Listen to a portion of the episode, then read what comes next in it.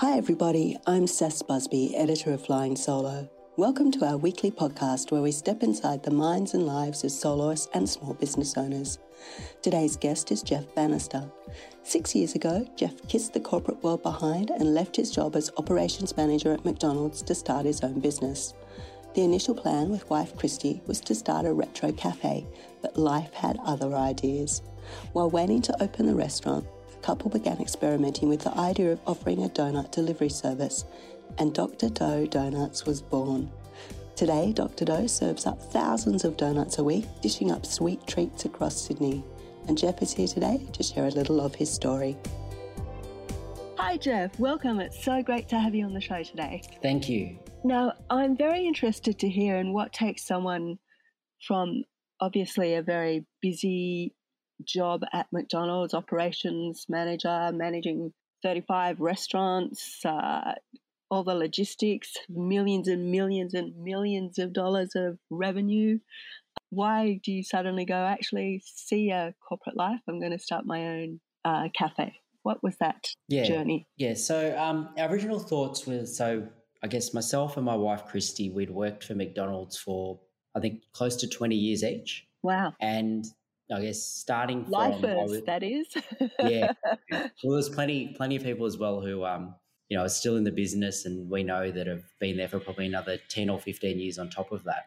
Yeah, the great thing was, I think, from everything we did learn through operations, through systems at McDonald's, it kind of got to a point where it's this very, very big ship and it's very, very hard, um, particularly depending on which position you're in, to actually sort of move the business or change it. And we've always been ones to keep an eye on and watching trends and things that are happening in the industry or other industries. Mm-hmm. So we all and we've always been very creative. So that's where it sort of came about that we um yeah wanted to sort of branch off ourselves and you know look at some some other industries or endeavors and um yeah that's where the, the cafe first popped up and while you were waiting to get your cafe started you started the donut business yeah is that right yes yeah that was right so um one of our i guess you know sticking to that creative line as well was that um yeah, when we when we looked at opening a cafe, one of the things we really wanted to have in there was, was donuts.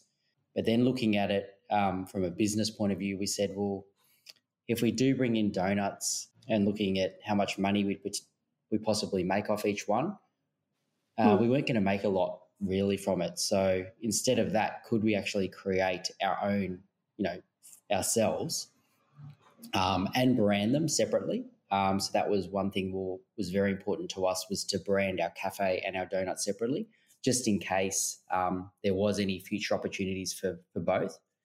Um, and yeah, and I guess from not having any history in you know pastry or baking or anything like that, we just sort of did our research and um, yeah, created these donuts and this brand. And this was really what five or six years ago, before the big donut craze hit. Yeah, yeah. So there was um, there was some sort of competitors out there um, at that stage, but it was um, it was kind of you know five or six years ago. I think it was very much a trend of um, or beginning a trend of sort of donuts, and I think probably the other one was probably burgers that were the big things that were out there. So yeah, so it was just a yeah you know, on the other side, was sort of a, a fun and and different thing to get into, but um, it wasn't something that we ever expected would get to this level at all. Yeah, because we're not talking a, a, tiny little donut shop. You, you guys now deliver donuts all over Sydney. I could like contact you today and get a, a big box full on my doorstep same day, and all the different flavors and sprinkles and amazing retro sort of donuts that take you back to your childhood. Yeah, that's right. So, um, yeah, so the great thing is now um, is that, you know, sort of six years in, um, we're creating like 50,000 donuts a week all over Sydney. Yeah, and we deliver up to 65 Ks around Sydney, seven days a week from as early as 7 a.m. daily through till about 5 p.m. Wow. Like even at the moment, we will take orders um, right up until midnight um, for the following day and then yeah, we can have them delivered, you know, from seven a.m. the next day. Now that's a lot of logistics. I imagine your operations background at Macca's has given you good stead. Yeah, definitely. you know, it was one of those things. Um, it's particularly how we've grown um, over the past six to 12 months. Definitely from coming from an operational background, it's hugely benefit ourselves. Just being able to scale up um, as quickly as we had to during the COVID period and the lockdown periods. Mm, I imagine everyone went, mm, need me some donuts during COVID. yeah, yeah. I think the difference with our business is, you know, one is I think it's trying to change a bit of perception that the donut shop isn't just the donut shop down the street that you can come and buy one or two donuts. We look at it as, you know, really we're a sort of online e-commerce player. And on the other side, it's not it is donuts we're sending, but the big thing is it's it's the gifting industry um, that we're in. Um, so whether it is, you know, I'd say 60 to 70% of our orders are actually birthday gifts. And then it comes, you know, back to whether it's congratulations, newborns, which is kind of hitting at the moment, I think, particularly because of lockdown and, and what people were doing um, back then. But, um, and then the other one is thank you, which more than ever, we've seen that people are just very much appreciative, whether it is to teachers, nurses, you know, friends, family, um, all that. And it's actually, it's kind of, you know, although it's a, you know, it's a business for ourselves, you know, it's the other side of when we do read the cards that go with every order. Um, it gives you sort of that feel good as well.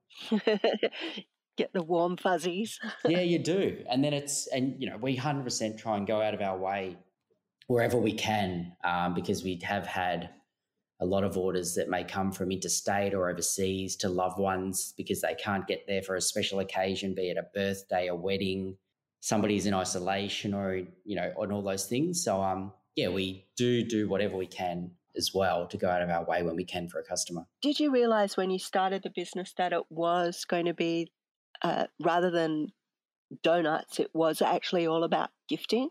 Or was that kind of a pivot that happened along the way? Yeah, it was um, very much a pivot uh, in that sense, and sometimes I hate to use that word, but um, you know, I guess prior to the first lockdown and the start of COVID, we already had an e-commerce. Uh, we had a Shopify store, which had been mm. running for about six to eight months. Yeah, what we really saw during that first one, the first one was that we we really weren't sure what was going to happen um, with our business, but the site visits, the orders um, really started sort of picking up. So we just invested, you know, although, you know, the sales did increase and we continued to invest every single dollar we could into the Shopify store, into our customer service, into our logistics. And then sort of, I guess, with the second lockdown, which we've had earlier this year, um, that momentum just continued again for us. So we just continued to invest as well again every sort of dollar. And it sort of ended up that you know, now we're doing sort of 500 orders a day. We've had to take on more office space. We've got 15 new staff, and the business has grown to this thing, um, which we sort of, yeah, we I could say it was probably our dream to get it to this level, and we're there. But it, you know, definitely we're not resting our laurels or anything like that. We want to expand further. And what about the cafe, Mug Life? That's still going strong. Um, so the cafe, we made the decision, and I think it's one of those um, business decisions sometimes you need to make and focus on your priorities is that we actually sold that sort of, yeah. what is it now, about 10 months ago. And I was, you know, looking at it back now, it's probably the best thing we ever did to be able to focus on one business and one business which we know has a bit of a point of difference as well and be able to focus our full energy um, into that. Yeah, I was wondering how you would split split your energy yeah. across the two businesses, it would have possibly been distracting. So yeah, yeah, and was that a hard decision to make? It was very hard because that's where we started and what was our, I guess, original plan leaving um, corporate roles. And through you know the last five years, we had the cafe. We did have a second venue, uh, which was a cafe, restaurant, bar, and obviously we had the donut brand as well. Hmm. Um, so it was always this juggling act and a, and a balance. But I'm glad we kind of we did that. Um, it definitely wasn't easy, but we've you know experienced a lot in the last five years to get ourselves uh, where we are now. And with um, the donut business scaling so rapidly? What were some of the main challenges you faced? I think the main challenges, um, which we've all, yeah, sort of faced at the moment, is um, obviously employees and hiring. But we were able to sort of crack that. Like one of the great things we've found is our new customer service team are actually well, one's a singer, actor, one's a dancer, um, and one's and one's um, also another singer and actor. So great thing is they actually fit the mold perfectly for customer service. And same with dealing with corporates and things like that. It's kind of sometimes it's just looking a little bit outside um, the norm. And then I think from the other scaling thing was probably just um, one logistics. And I'm glad that we had and we'd invested in the logistics system that we had um, prior to that. Um, and then the one thing I just, you know, 100% we keep an eye on all the time is sort of what's happening out there in the environment, whether it's um, packaging, stock, and I think everybody's sort of faced some kind of delays over the past six months with that as well.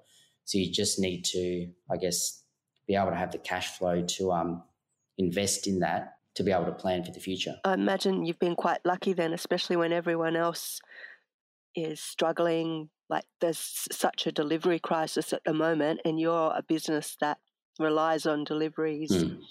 and pumps out so many deliveries a day. How do you, how do you keep that ticking along? Yeah, yeah. So um, we use GoPeople and their software and some of their drivers. We do have our own drivers as well. But I think the great thing is these days is there are a lot of those platforms which were never there two or three years ago um, for any business, whether they're small, medium, or large. So that's greatly um, benefit ourselves is the ability to um, you know scale up as uh, sort of as quickly as possible. Mm. You started on Uber Eats, didn't you? Yes, yes, we did. so it's one of those things. I think um, we are happy now that we're sort of not there. And one of the the big thing from that was, I guess, not just you know the commission necessarily that they take, um, but it's also just our business is based around customer service. Mm. I think it's an easy one for people to think that, you know, e-commerce is, you know, you hide it, you can hide behind the computer. You don't need to, you know, face to face. You don't need to be face to face. It's so much easier. But um, we spend just as much time on the on the phone with our customers, on email, on every other social media platform they'd like to message us through. We'll, you know, we'll make that work. And then we sort of we have customer service through our peak times all the way through till 10 o'clock at night because we find that our um, you know a lot of parents put the kids to bed and then like to jump on and, and, you know and purchase something or ask their questions. And when did you decide to kind of diversify beyond donuts? Because you you know you do toys you do booze you you do big balloons like what what was the decision there? Yeah it was just i think um, our minds, myself and my wife Kristy, our minds just don't stop. So we're constantly, you know, looking online at what other companies are doing or what might be trending. Like, you know, it's even things like poppets at the moment, which there's been that huge craze, and we have that in a do-it-yourself donut box, which um, has been amazingly popular. Um, you know, for ki- for kids, and then even leading into Christmas. Yeah, so it's just for us. It's just you know, non-stop. We just don't stop thinking and living and breathing the business. And I think it's one of those things as much as we'd, you know, love to take a break or, you know, employ somebody to look after those things, we just say, well, you know, at the moment it's growing at such a rapid rate. Um, we need to just be constantly on top of it and, and in it and evolving the business as it moves forward. And what about getting the word out when you first started? What was what was it that you did to get people to know about your donuts? Because it kind of it kicked off pretty rapidly, didn't it? Yes. Yeah, that's right. was it right. word of think, mouth or, or, Yeah. Um, I think one was a million brands out there could relate to is probably just that growth of social media and particularly Instagram because donuts are one of those things um, that you do want to take a picture of and share to your friends. But our other one, and is 100% is um, word of mouth. We have um, so many customers who will contact us that they've received their first box as a gift um, from somebody else. And then you see straight away they'll go and purchase two or three boxes for their friends, which Yeah. is a you know a great thing about us. So that's why we know that you know every box that goes out has to be as you know as perfect as as every other, um, because word of mouth is our key. And um, it's like for instance we we deliver to parents and to schools. Like we have a lot of parents that want it by seven a.m. so that they can um, take it to school for their, their children's birthday. Yeah. And we just know from that is that just takes one parent in that class to then see it, um, and that word of mouth, you know, just um, just expands throughout that. It is school. amazing. It still is the, the strongest form of marketing, isn't it? Yeah, that's right. You can, you know, you can spend as much money on sponsored ads and AdWords and and all those things, but the word the word of mouth for us is critical. Um, and it's same goes when it's um, if there and if we make a mistake and we do make mistakes, you know, we just own it, and it's our opportunity to uh, make it right for the customer because we know just as much as you know the beautiful box that arrived is great if we can rectify that mistake as well, that word of mouth will spread. Yeah, that's true. You can always turn a, a dissatisfied customer into an advocate, can't you, if you deal with them properly? Yeah, that, that's right. So, what would your advice be for someone who might be in a corporate job, having that dream in the back of their head? Is it like go for it? Do they need how big a plan do they need to have put in I think- place before they leave their their safety of their nine to five? Yeah, I think you really need to, um, and I think, you know, you'd hear it time and time again, you really need to have a good think about it because owning your own business isn't always what it's cracked up to be. You know, for ourselves, I know we lived above our first cafe for the first three years in a little room so that we can invest every single dollar back into our business. Um, and you've got to be prepared to do those things. Like, I think the first 12 months may be tough, but getting through the first two to three years is probably even even tougher. So I think it's just, and it's, you know, the other side we see is that, you know, we have plenty of family and friends that, you know, always ask, you know, we should go and you work hard, go and take a holiday. Why don't you just employ someone to do that job? Um, but we know, you know, that's our business in our life um, as well. And, um, you know, we'd love to take a holiday, but we'd rather, on the other side, we'd rather invest that money into our business um, to continue expanding it. So it's those decisions I think you have to make, and I think there's no nothing wrong as well with just wanting to have that, having to have the corporate life and having the annual leave and and, and all those other benefits, um, because I think having your own business is you know extremely tough. But rewarding, obviously. it is. Or you It would is. not be doing it still. No, that's right. That's right. And it and it sometimes, you know, and through these years it hasn't been that we're um been making, you know, huge, you know, massive amounts of profit and, and or any of those things. Um for us it's just been about it's just been about that customer feedback, that five star review, all those little things. Um, it does actually add up. Um, or but it's just those feel good sometimes. That's what you really, really just need. it must obviously make you feel pretty chuffed. Oh, no, no, it is. And It was even, you know, I guess at the start when somebody says, yeah, you know, my friend, I went round to my friend's birthday and they had them, or, you know, it's all, it's just, it's all the little wins, you know, add up over time. Now you've got expansion plans. You've got Melbourne in your sights. We do. So, you know, we're actually originally from Melbourne. So the plan is always to open in Melbourne. Um, but we will be doing that um, in the first quarter of next year. And then also we want to also open in Brisbane by the third or fourth quarter of next year as well. Wow, that's a lot to do. Yeah, it's a lot to do when we think about it because we've had this, you know, the one site in Sydney which has now grown to this sort of this this beast and animal um, from that perspective. But it's for us on the other side, we just think it's really really exciting.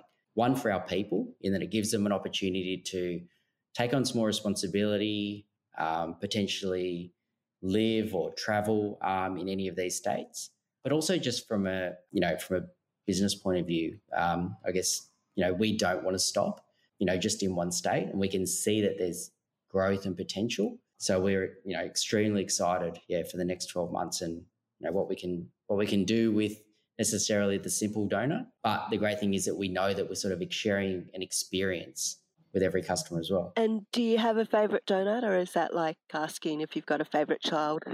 No, no, uh, my our, my favorite donut is one of our originals. um, when our original one, which, which we named 90s Kid, because we sort of grew up through the 90s, um, was actually a pink um, strawberry glaze with Nerds candy. and I know everybody normally loves, you know, the chocolate or the salted caramel. No, this one sort of gives it a really unique taste with the sweet and then the sour of the Nerds as well. That's a bit like life, sweet and sour. Yeah, that's right. That, that, that's every single day necessarily. Thank you so much, Geoff. It's just been great having a chat with you this morning and hearing about your journey. Have an awesome time setting up the business interstate. Hope it goes fantastically well for you and Kristy. Thank you very much, and thanks for having me.